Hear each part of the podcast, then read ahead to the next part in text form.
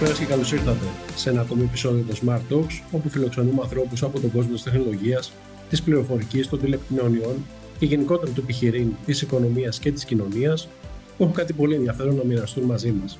Σήμερα έχω τη χαρά να φιλοξενώ τον κύριο Αλέξανδρο Καλόξυλο, Executive Director του SIGGIA, με τον οποίο θα συζητήσουμε μεταξύ άλλων για τη συγκεκριμένη ένωση, την ανάπτυξη των τηλεπικοινωνιακών δικτύων στην Ευρώπη, τις επόμενες γενιές, το 6G και το θέμα των χρηματοδοτήσεων. Κύριε Καλόξυλε, καλησπέρα σας. Σας ευχαριστώ πολύ που είστε εδώ. Εγώ σας ευχαριστώ για την ε, πρόσκληση. Είναι ιδιαίτερη τιμή και χαρά να είμαι σε πολύ ενδιαφέρουσες εκπομπές τις οποίες κάνετε. Θα είστε καλά.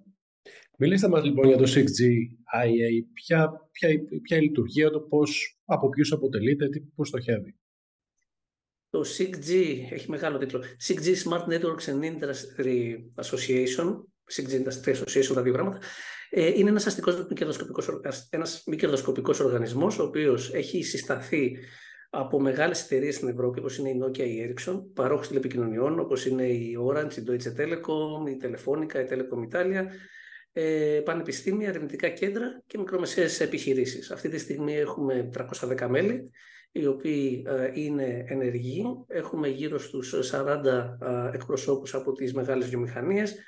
Υπάρχει ακόμα η Airbus, υπάρχει Apple, υπάρχει Lenovo, υπάρχουν ε, πολλές εταιρείες. Σίγουρα έχουμε όλους τους κατασκευαστές από όλο τον κόσμο. Δηλαδή υπάρχει σαν μέλη μας και η Huawei και η ZTE και η Samsung.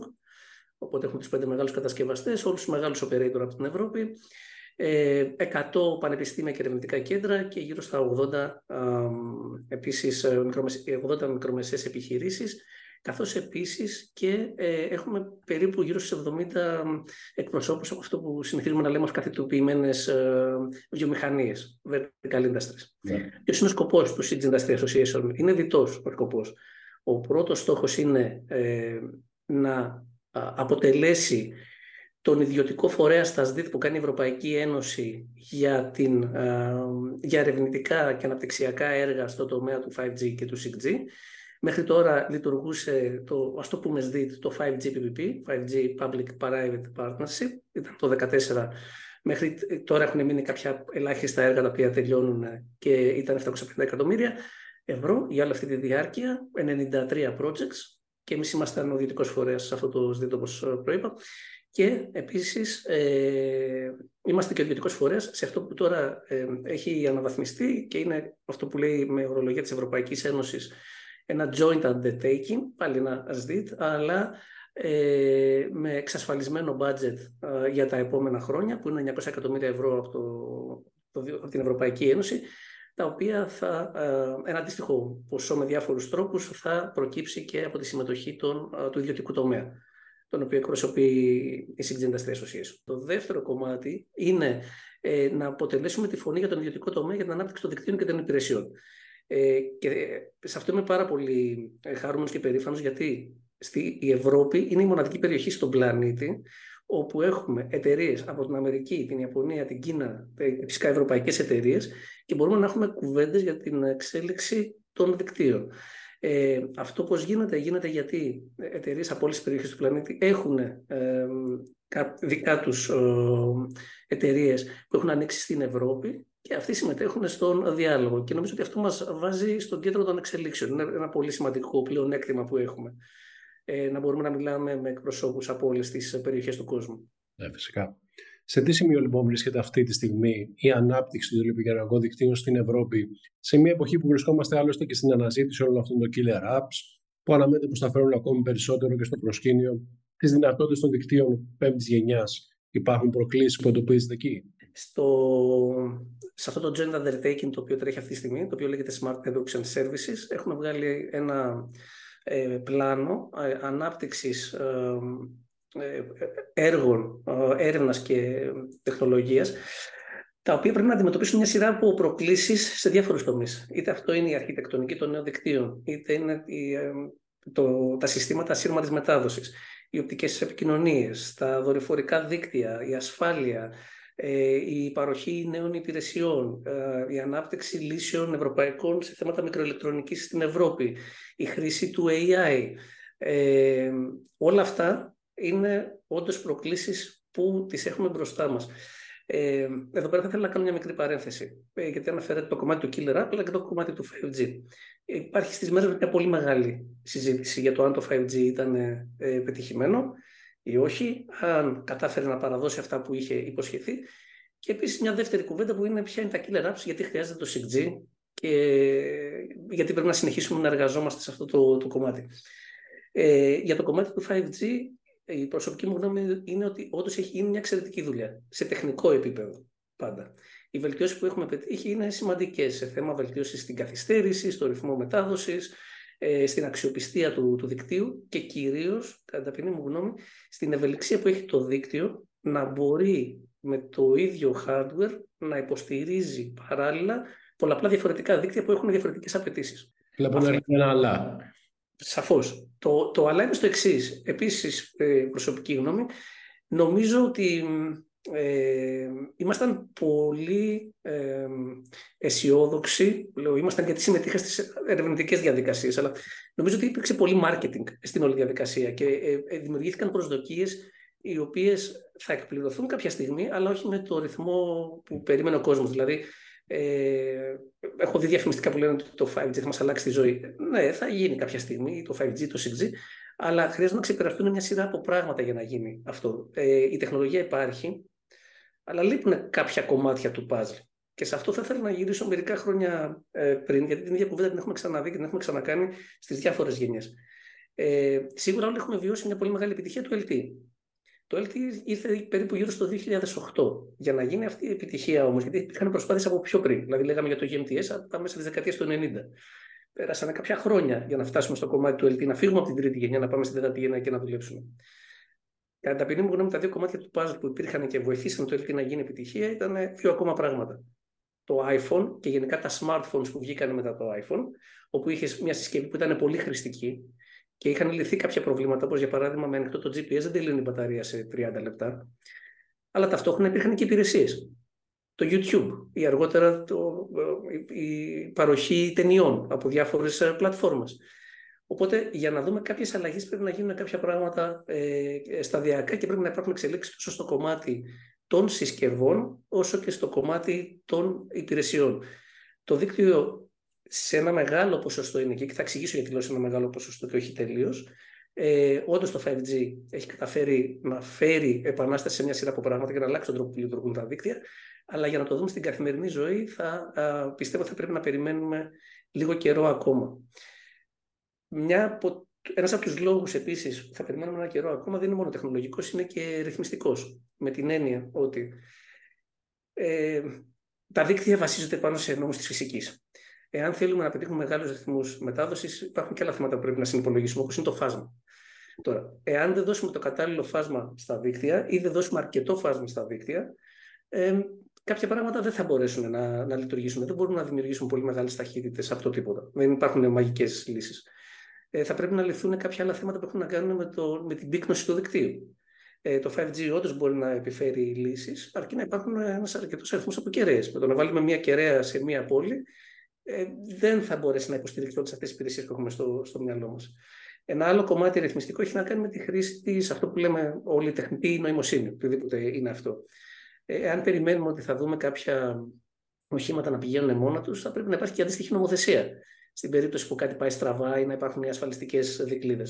Οπότε, γενικά είμαι πολύ αισιόδοξος ότι θα γίνουν κάποια πράγματα. Απλά πρέπει να είμαστε ρεαλιστές και στις προσδοκίες που έχουμε και να μην παρασυρώμαστε από έναν παγκόσμιο αγώνα ταχύτητα ποιος θα φέρει το 5G, ποιος θα φέρει το 6G και θα τα ξαναδούμε αυτές τις ανακοινώσεις σύντομα ε, από διάφορες περιοχές του πλανήτη λέγοντας ότι εμείς φτιάξαμε το 6G. Και προσωπικά πιστεύω ότι είναι μια πιο μακρά διαδικασία.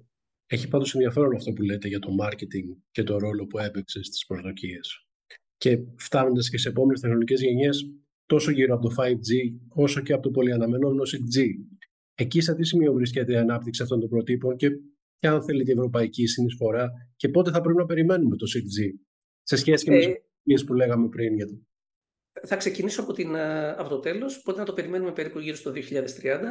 Ακολουθεί την ίδια διαδικασία ε, που ακολουθούν όλες οι γενιές ε, ε, κυψελωτής τεχνολογίας. Αυτός είναι συνήθως ένας δεκαετής ε, κύκλος. Πάλι προσωπική μου άποψη νομίζω ότι Ε, έχουμε μπει σε μια διαδικασία του ανταγωνισμού μεταξύ περιοχών, Κορέα, Ιαπωνία, Ευρώπη, Αμερική, Κίνα, ποιος θα φέρει πρώτος στο 5G και το 6G, το οποίο δεν νομίζω ότι βοηθάει. Υπάρχει μια έξτρα πίεση την οποία τη βλέπουμε και στον τρόπο λειτουργίας και της αγοράς. Δηλαδή, δημιουργούνται θέματα, για παράδειγμα, στους παρόχους κινητή τηλεφωνίας. Είναι υποχρεωμένοι να έχουν μικρότερους κύκλους, όπου ε, μόλις εγκαταστήσαν το 5G, συζητάμε για το 6G, ε, σε κάποια χρόνια πρέπει να, να ξοδέψουν μερικά δισεκατομμύρια ε, και τα έσοδα που έχουν παραμένουν τα ίδια. Όλα αυτά είναι πράγματα τα οποία πρέπει να τα έχουμε στο, στο μυαλό μας. Ε, αν θέλουμε να προσφέρουμε βιώσιμες λύσεις. Ε, ποια είναι η διαδικασία; Η διαδικασία είναι ότι έχουμε ξεκινήσει σε παγκόσμιο επίπεδο ε, πριν πάμε στους οργανισμούς προτυποποίησης. Η προτυποποίηση δεν έχει ξεκινήσει ακόμα. Θα ξεκινήσει περίπου το 2025 και πιστεύουμε ότι θα έχει ολοκληρωθεί περίπου γύρω στο 28-29 και να γίνουν και οι τελικοί έλεγχοι ότι όντως τα, τα πρότυπα τα οποία θα έχουν βγει ε, πετυχαίνουν τους στόχους οι οποίοι έχουν τεθεί αυτή τη στιγμή. Ε, οπότε γύρω στο 2030. Ε, και αυτό που βλέπουμε σε όλο τον κόσμο αυτή τη στιγμή είναι οι προσπάθειες που γίνονται για να ε, υπάρξει κάποια ε, σύμπνοια στο τι θεωρούμε ότι είναι σημαντικό και ποια είναι τα στοιχεία τα οποία πρέπει να αναπτυχθούν. Για παράδειγμα, φαίνεται όλοι να ακολουθούν παρόμοιες ε, λογικές, είτε αυτό έχει να κάνει με τη χρήση πολύ ψηλών ε, συχνοτήτων σε terahertz communication ή το joint communication and sensing, που είναι να έχεις το δίκτυο και ταυτόχρονα να λειτουργείς σαν ραντάρ και να έχεις καινούργιες εφαρμογές. Υπάρχουν μια σειρά η χρήση του, του AI σε πολύ ε, μεγάλη έκταση. Ε, υπάρχουν αρκετές ε, τεχνολογικές προκλήσεις μπροστά μας.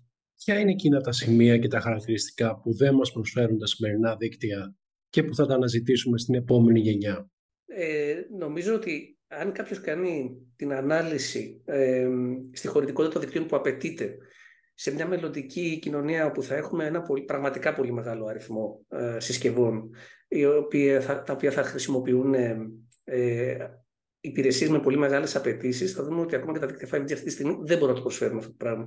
Θα δώσω ένα απλό παράδειγμα.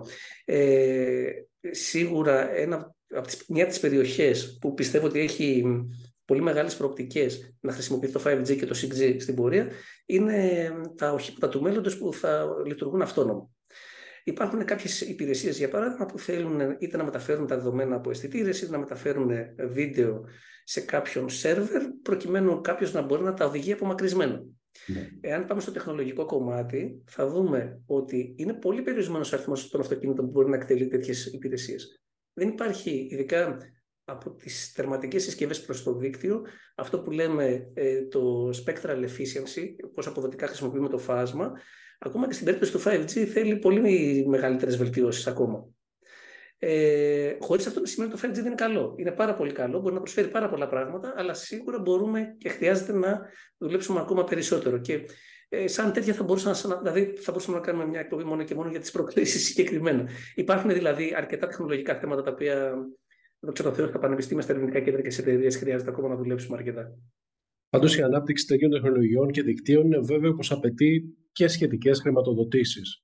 Σε τι ναι. σημείο βρίσκονται αυτή τη στιγμή οι επενδύσεις που πραγματοποιεί η Ευρώπη; Ε, η, η, Ευρώπη είναι στο κέντρο των εξελίξεων. Υπάρχει, είναι στο κέντρο των εξελίξεων από την εποχή του GSM. Ε, και παρότι ε, σε διάφορους τομείς έχουμε δει να μεταφέρει τη τεχνολογία σε άλλες περιοχές του κόσμου, αυτή τη στιγμή στην Ευρώπη έχουμε δύο από τους μεγαλύτερους ε, κατασκευαστές. Και αυτό είναι στα πλεονεκτήματα που έχουμε ακόμα. Ε, η Ευρωπαϊκή Ένωση κεντρικά αυτή τη στιγμή έχει σαν στόχο να διατηρήσει αυτή τη θέση που έχει ε, η Ευρώπη σε αυτό το κομμάτι το τεχνολογικό και γι' αυτό κεντρικά ε, σχημάτισε αυτό το ζήτημα που σας έλεγα που είναι το Smart Network Services με 900 εκατομμύρια ευρώ. Ταυτόχρονα τα κράτη-μέλη, όπως για παράδειγμα η Γερμανία, η Γαλλία, η Ισπανία, η Ιταλία, ε, η Ολλανδία, έχουν, η Φιλανδία επίσης, έχουν τα δικά τους προγράμματα έρευνας πάνω στις τεχνολογίες του 6G. Ε, και δεν είναι καθόλου ευκαταφρόνητα. Για παράδειγμα, η Γερμανία δίνει περίπου 700 εκατομμύρια ευρώ, ένα αντίστοιχο ποσό η Γαλλία. Μιλάμε δηλαδή για πολύ σημαντικά α, ποσά. Και μια και πρόκληση που υπάρχει είναι να δούμε πώς ε, η δουλειά που γίνεται στα κράτη-μέλη μαζί με τη δουλειά που γίνεται πιο κεντρικά ε, μπορούν αυτά τα πράγματα να συντονιστούν λίγο έτσι ώστε να μην, υπάρχουν, ε, να μην υπάρχει σπατάλη πόρων μελετώντας τέτοια πράγματα ξανά και ξανά. Αναφερθήκατε σε κάποιες χώρες. Φτάνοντας και στο ρόλο της Ελλάδας, λαμβάνεις σχετικά κεφάλαια. Καταρχήν να πω με πολύ μεγάλη υπερηφάνεια ότι στο κομμάτι του Smart Network Services και νομίζω αναφέρθηκε από συναδέλφους σε προηγούμενη εκπομπή δική σας, από τον κύριο Δενάζη και τον κύριο Τόμκο, Ε, έχουμε, τα έχουμε πάει εξαιρετικά καλά σαν Ελλάδα, σαν Έλληνες. Στο πρώτο call για proposals η Ελλάδα ήταν νομίζω στην τρίτη θέση ή στην τέταρτη. Μας είχε περάσει μόνο η Γερμανία, η Γαλλία. Στο call που έκλεισε και έγινε η αξιολόγηση μόλις πρόσφατα, ήταν στην πρώτη θέση. Δηλαδή, οι ελληνικές εταιρείες και τα πανεπιστήμια κατάφεραν να πάρουν την πρώτη θέση στη μερίδα του Λέοντος από το κομμάτι της χρηματοδότησης από το Smart Network and Services. Ε, νομίζω ότι αυτό είναι ένα επίτευγμα. Ε, και είναι και μια απάντηση στις ερωτήσεις αν στην Ελλάδα γίνεται δουλειά στα πανεπιστήμια ή αν έχουμε αξιόλογους ε, επιστήμονες κτλ. Χωρίς να θέλω να πω ότι όλα είναι τέλεια στα πανεπιστήμια. Ε, μπορώ να σας πω ότι βλέποντας τι γίνεται στο εξωτερικό, ε, η δουλειά που γίνεται είναι πολύ καλή. Έχουμε πολύ αξιόλογους, πολύ εργατικούς συναδέλφους με πολύ καλές ιδέες και αυτό μπορώ να σας πω ότι υπάρχει μεγάλη αναγνώριση στην Ευρώπη. Για να πάμε στο δεύτερο κομμάτι, εάν η Ελλάδα δίνει κεφάλαιο για την ανάπτυξη του 6G, η εύκολη απάντηση που θα μπορούσα να σας πω είναι όχι και θα πρέπει να δίνει περισσότερα. Αλλά αυτή είναι η εύκολη ε, απάντηση. Η ερώτηση είναι γιατί, ποιο θα ήταν το πλάνο της Ελλάδας να δώσει λεφτά για την ανάπτυξη του 6G. Τι σημαίνει ανάπτυξη του 6G ε, υπάρχει κάποια στρατηγική να ενισχύσει τον ιδιωτικό τομέα στην ανάπτυξη νέων τεχνολογιών ε, σε θέματα εφαρμογών, δικτύων. Θέλουμε να δημιουργήσουμε ένα καινούργιο κατασκευαστή στην Ελλάδα. Νομίζω ότι αυτό θα ήταν λίγο υπερβολικό σαν στόχος. Άρα, η, η σύνδεση, τουλάχιστον στο δικό μου το μυαλό, μεταξύ χρηματοδότησης ε, και των εταιριών θα πρέπει να σχετίζεται πάντα και με κάποιο συγκεκριμένο πλάνο. όχι μόνο εταιριών και πανεπιστημίων. Έτσι. Θα πρέπει να υπάρχει ένα πλάνο. Τι θέλουμε να πετύχουμε σαν χώρα. Δεν είναι ότι απλά, α, επειδή δίνουν οι Γερμανοί λεφτά, οι Γερμανοί έχουν μια συγκεκριμένη βιομηχανία. Οι Φιλανδοί το ίδιο, οι Γάλλοι το ίδιο. Ε, οπότε νομίζω ότι θα ήταν καλό, δεν νομίζω μπορεί να αδικό ε, και ανεξάρτητα με το, ε, την, την τρέχουσα πολιτική κατάσταση στη, στη χώρα. Απλά είναι κάτι που εγώ το αγνοώ, αλλά δεν είμαι σίγουρος ότι ε, υπάρχει κάτι τέτοιο. Και όντως έχω δίκιο ότι δεν υπάρχει κάποια τέτοια στρατηγική. Νομίζω ότι πριν αρχίσει κάποιος να δίνει λεφτά σε ένα συγκεκριμένο τομέα, θα πρέπει να υπάρχει μια πολύ καλή συνεννόηση με τους ιδιωτικούς φορείς στην Ελλάδα και τα πανεπιστήμια. Γιατί δεν είναι απλά να αναπτύξεις κάτι, είναι πώς θα το αξιοποιήσεις στην πορεία. Για παράδειγμα, εγώ χάρηκα πάρα πολύ που είδα σε κάποιο άλλο επεισόδιο σας ε, έναν συνάδελφο από υποτίθεται μικρομεσαία επιχείρηση, γιατί λέω υποτίθεται γιατί είναι προς το μεσαία, τον κύριο Δεμέστηκα με τη Wings, που βγήκε με ένα πλάνο ότι εντάξει, έχουμε βγάλει κάποια πράγματα μέσα από τα ερευνητικά έργα, αλλά έχουμε και το πλάνο να τα πουλήσουμε προς τα έξω, να τα εξαγάγουμε. Οπότε το πλάνο είναι πολύ σημαντικό σε σχέση με τις uh, χρηματοδοτήσεις. Άρα αυτό που καταλαβαίνω είναι ότι χρειαζόμαστε την ανάπτυξη μιας στρατηγικής και την ανάπτυξη ενός οικοσυστήματος. Και το θετικό είναι ότι δεν χρειάζεται να ξεκινήσουμε από το μηδέν. Έχουμε τους επιστήμονες στην Ελλάδα. Και έχουμε και ανθρώπους με πολύ μεράκι όρεξη και πολύ καλές ιδέες. Αλλά σίγουρα χρειάζεται μια σύμπραξη στρατηγική στο επίπεδο δημόσιου και ιδιωτικού τομέα στην Ελλάδα. Διαθέτει μια σημαντική θέση ένα σημαντικό οργανισμό γύρω από όλα αυτά τα θέματα. Γενικότερα, ποια είναι η παρουσία των Ελλήνων επιστημόνων και όχι μόνο στη δική σας αγορά, σε οργανισμούς αυτού του επίπεδου, προσφέρονται ευκαιρίες καριέρας, υπάρχει ενδιαφέρον από τους επιστήμονες που βγάζει η Ελλάδα; Ε, ναι, όπως σας είπα και προηγουμένως υπάρχει. Έχω δει ε, αρκετούς ε, συναδέλφους να κάνουν καριέρα στο εξωτερικό. Ε, έχουν πολύ καλό όνομα. Ε, μπορώ να σας πω σε αντίθεση του μύθου που επικρατεί, είμαστε ιδιαίτερα εργατικοί. Έξω ε, που λέει για το... Και μέσα πάμε καλά. Απλά μέσα το πρόβλημα είναι, το, το πρόβλημα είναι ε, πώς μπορεί περισσότερο να αναπτυχθεί ο ιδιωτικός τομέας. Να υπάρχουν ακόμα περισσότερες δουλειές, να υπάρχουν ακόμα περισσότερο μισθοί, έτσι ώστε. Ε, ακόμα νομίζω ότι υπάρχει μια ψαλίδα. Ε, τα πολύ ε, ικανά στελέχη, οι οποίοι δεν έχουν και οικογενειακές υποχρεώσεις, πιθανά φεύγουν πιο εύκολα στο εξωτερικό γιατί οι απολαύε είναι πολύ πιο σημαντικές. Ε, νομίζω ότι δεν θέλω να είμαι αποσιόδοξο. Θέλω να ελπίζω ότι βλέπω ότι κάποια πράγματα αλλάζουν. Βλέπω μεγάλες εταιρείες να έρχονται στην Ελλάδα. Ε, αλλά σαν ε, φήμη, αν θέλετε, και σαν αποδοχή, νομίζω ότι είναι αρκετά μεγάλη και αυτό αποδεικνύεται κιόλας από την επιτυχία που είχαν οι συνάδελφοι Έλληνες στα proposals που κατέθεσαν για το Smart Networks and Services. Ευκαιρίες καριέρας προσφέρει αυτή η αγορά. Είναι πολύ απλή απάντηση, τεράστιες. Ε, ναι, ε, θέσεις, ας πούμε. Σε οποιοδήποτε εφαρμογή έχει η πληροφορική. Οπότε, ε, δίκτυα, συστήματα πληροφορικής, ε, αυτό που, θα, ε, που έχει έρθει και θα μείνει για πάντα μαζί μας που θα είναι η εφαρμογή του λεγόμενου AI σε μια σειρά από δηλαδή επεξεργασία μεγάλου όγκου δεδομένων, ε, ανάπτυξη νέων εφαρμογών. Ε, υπάρχουν πάρα πολλά πεδία και Αυτό που συνήθως λέω σε, σε νεαρά άτομα που θέλουν να ασχοληθούν με το δικό μας τομέα είναι ότι τα θετικό που έχει η δικιά μας η επιστήμη και η τεχνολογία είναι ότι μπορούν να ασχοληθούν με οτιδήποτε έχει φανταστεί. Από εφαρμογή της πληροφορικής στον αγροτικό τομέα μέχρι αυτοκίνητα που πηγαίνουν μόνο τους, διαστημόπλια, οτιδήποτε μπορεί να φανταστεί κανείς. Αναφερθήκατε τώρα και στο AI. Θέλετε προς το κλείσιμο να πούμε και γι' αυτό και για το ρόλο που μπορεί να διαδραματίσει η τεχνητή νοημοσύνη στη λειτουργία των δικτύων και στα ωφέλη που μπορεί να έχει εκεί. Ναι, τα καινούργια δίκτυα είναι αυτή είναι η τάση τουλάχιστον πολύ πιο πολύπλοκα από ό,τι ήταν πριν. Οπότε η διαχείρισή τους θα είναι αρκετά πιο σύνθετη. Ε, το κομμάτι του AI, και όταν λέμε AI, μπορούμε να το φανταστούμε σαν μια αρκετά ακριβή και λεπτομερή στατιστική ανάλυση δεδομένων, το οποίο μπορεί να μας βοηθήσει στην αυτοματοποίηση κάποιων ενεργειών μετά την ανάλυση των δεδομένων, σίγουρα μπορεί να κάνει πιο εύκολη τη ζωή των διαχειριστών του, του δικτύου. Το δεύτερο είναι ότι αν γίνει μια σωστή ανάλυση του όγκου των δεδομένων, μπορούμε να κάνουμε και κάποιες πολύ έξυπνες εφαρμογές που να μας διευκολύνουν. Αυτά είναι τα θετικά στοιχεία στο κομμάτι του AI. Ε, υπάρχει το αρνητικό στοιχείο για το πώς αυτό μπορεί να χρησιμοποιηθεί. Και προφανώς, όταν κάποιος έχει πρόσβαση, είναι μια πολύ μεγάλη κουβέντα για εταιρείες που έχουν πρόσβαση σε προσωπικά δεδομένα και πώς αυτά τα χρησιμοποιούν. Οπότε χρειάζεται ένα αριθμιστικό πλαίσιο που να είναι πολύ συγκεκριμένο. Και χαίρομαι πάρα πολύ που είμαστε στην Ευρώπη, γιατί αυτά τα πράγματα τα παίρνουμε ε, πολύ σοβαρά. Ε, οπότε υπάρχουν πολλές προσδοκίες από το κομμάτι του AI. Ε, υπάρχουν θέματα που πρέπει να τα χειριστούμε με πολύ μεγάλη προσοχή. Υπάρχουν όμως και κάποια θέματα που πρέπει πάλι να κάνουμε μια διαχείριση προσδοκιών. Το ναι. αποτέλεσμα που δίνει η τεχνητή νοημοσύνη είναι τόσο καλό όσο τα δεδομένα με την οποία την ταΐζουμε. Ε, οπότε, νομίζω ότι σε αυτό το επίπεδο ακόμα ε, είμαστε λίγο πίσω. Δηλαδή δεν υπάρχουν δεδομένα τα οποία να έχουν χρησιμοποιηθεί ή να είναι αποδεκτά κοινώς για να χρησιμοποιηθούν για την αξιολόγηση μηχανισμών AI. Να σας δώσω ένα παράδειγμα. Ε, σε άλλο τομέα, στην τεχνητή όραση, υπάρχουν φωτογραφίες τις οποίες τις χρησιμοποιούν για να δουν ένας αλγόριθμος επεξεργασίας εικόνας είναι αρκετά αποδοτικός ή όχι. Δεν υπάρχουν αντίστοιχα δεδομένα στο κομμάτι του AI αυτή τη στιγμή που να πούνε όλοι ότι ε, έχω βγάλει ένα καινούριο αλγόριθμο. Και πιστεύω ότι βελτιώνει κατά 50% κάτι. Να πάρει συγκεκριμένα δεδομένα, να τα χρησιμοποιήσει και να βγάλει. Ε, να πιστοποιήσει ότι τα αποτελέσματα που λέει όντως ανταποκρίνονται στις προσδοκίες. Ε, και αυτό είναι κάτι το οποίο το έχουμε βάλει στο Smart Networks and Services, να μπορούμε να δημιουργήσουμε ε, μια δεξαμενή από τέτοια δεδομένα που να μπορούν να χρησιμοποιούν οι επιστήμονες στο, στο μέλλον για να ε, επιβεβαιώνουν την απόδοση των αλγορίθμων τους.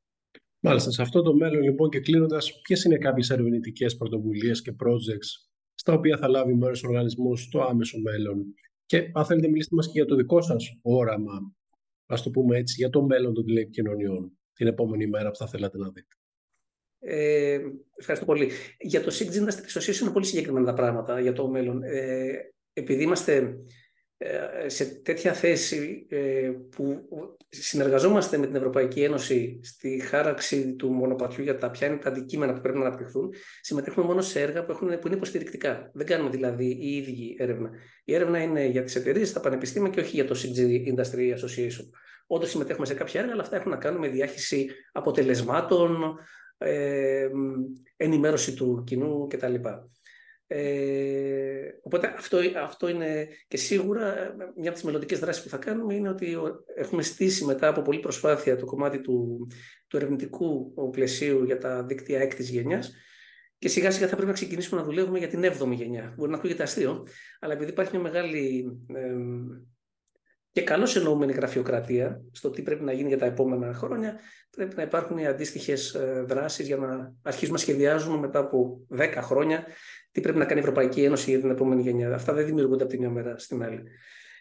Ε, όσον αφορά ε, το δικό μου όνομα για τις τηλεπικοινωνίες, ε, είναι αυτό που σας περιέγραψα προηγουμένως. Εγώ θέλω να είμαι λίγο ε, αισιόδοξος με την έννοια ότι επειδή θέλω να πιστεύω ότι είμαι μέσα στο κέντρο των εξελίξεων και καταλαβαίνω σε τι ακριβώς φάση είμαστε, πιστεύω ότι αυτά που έχουμε οραματιστεί θα τα δούμε.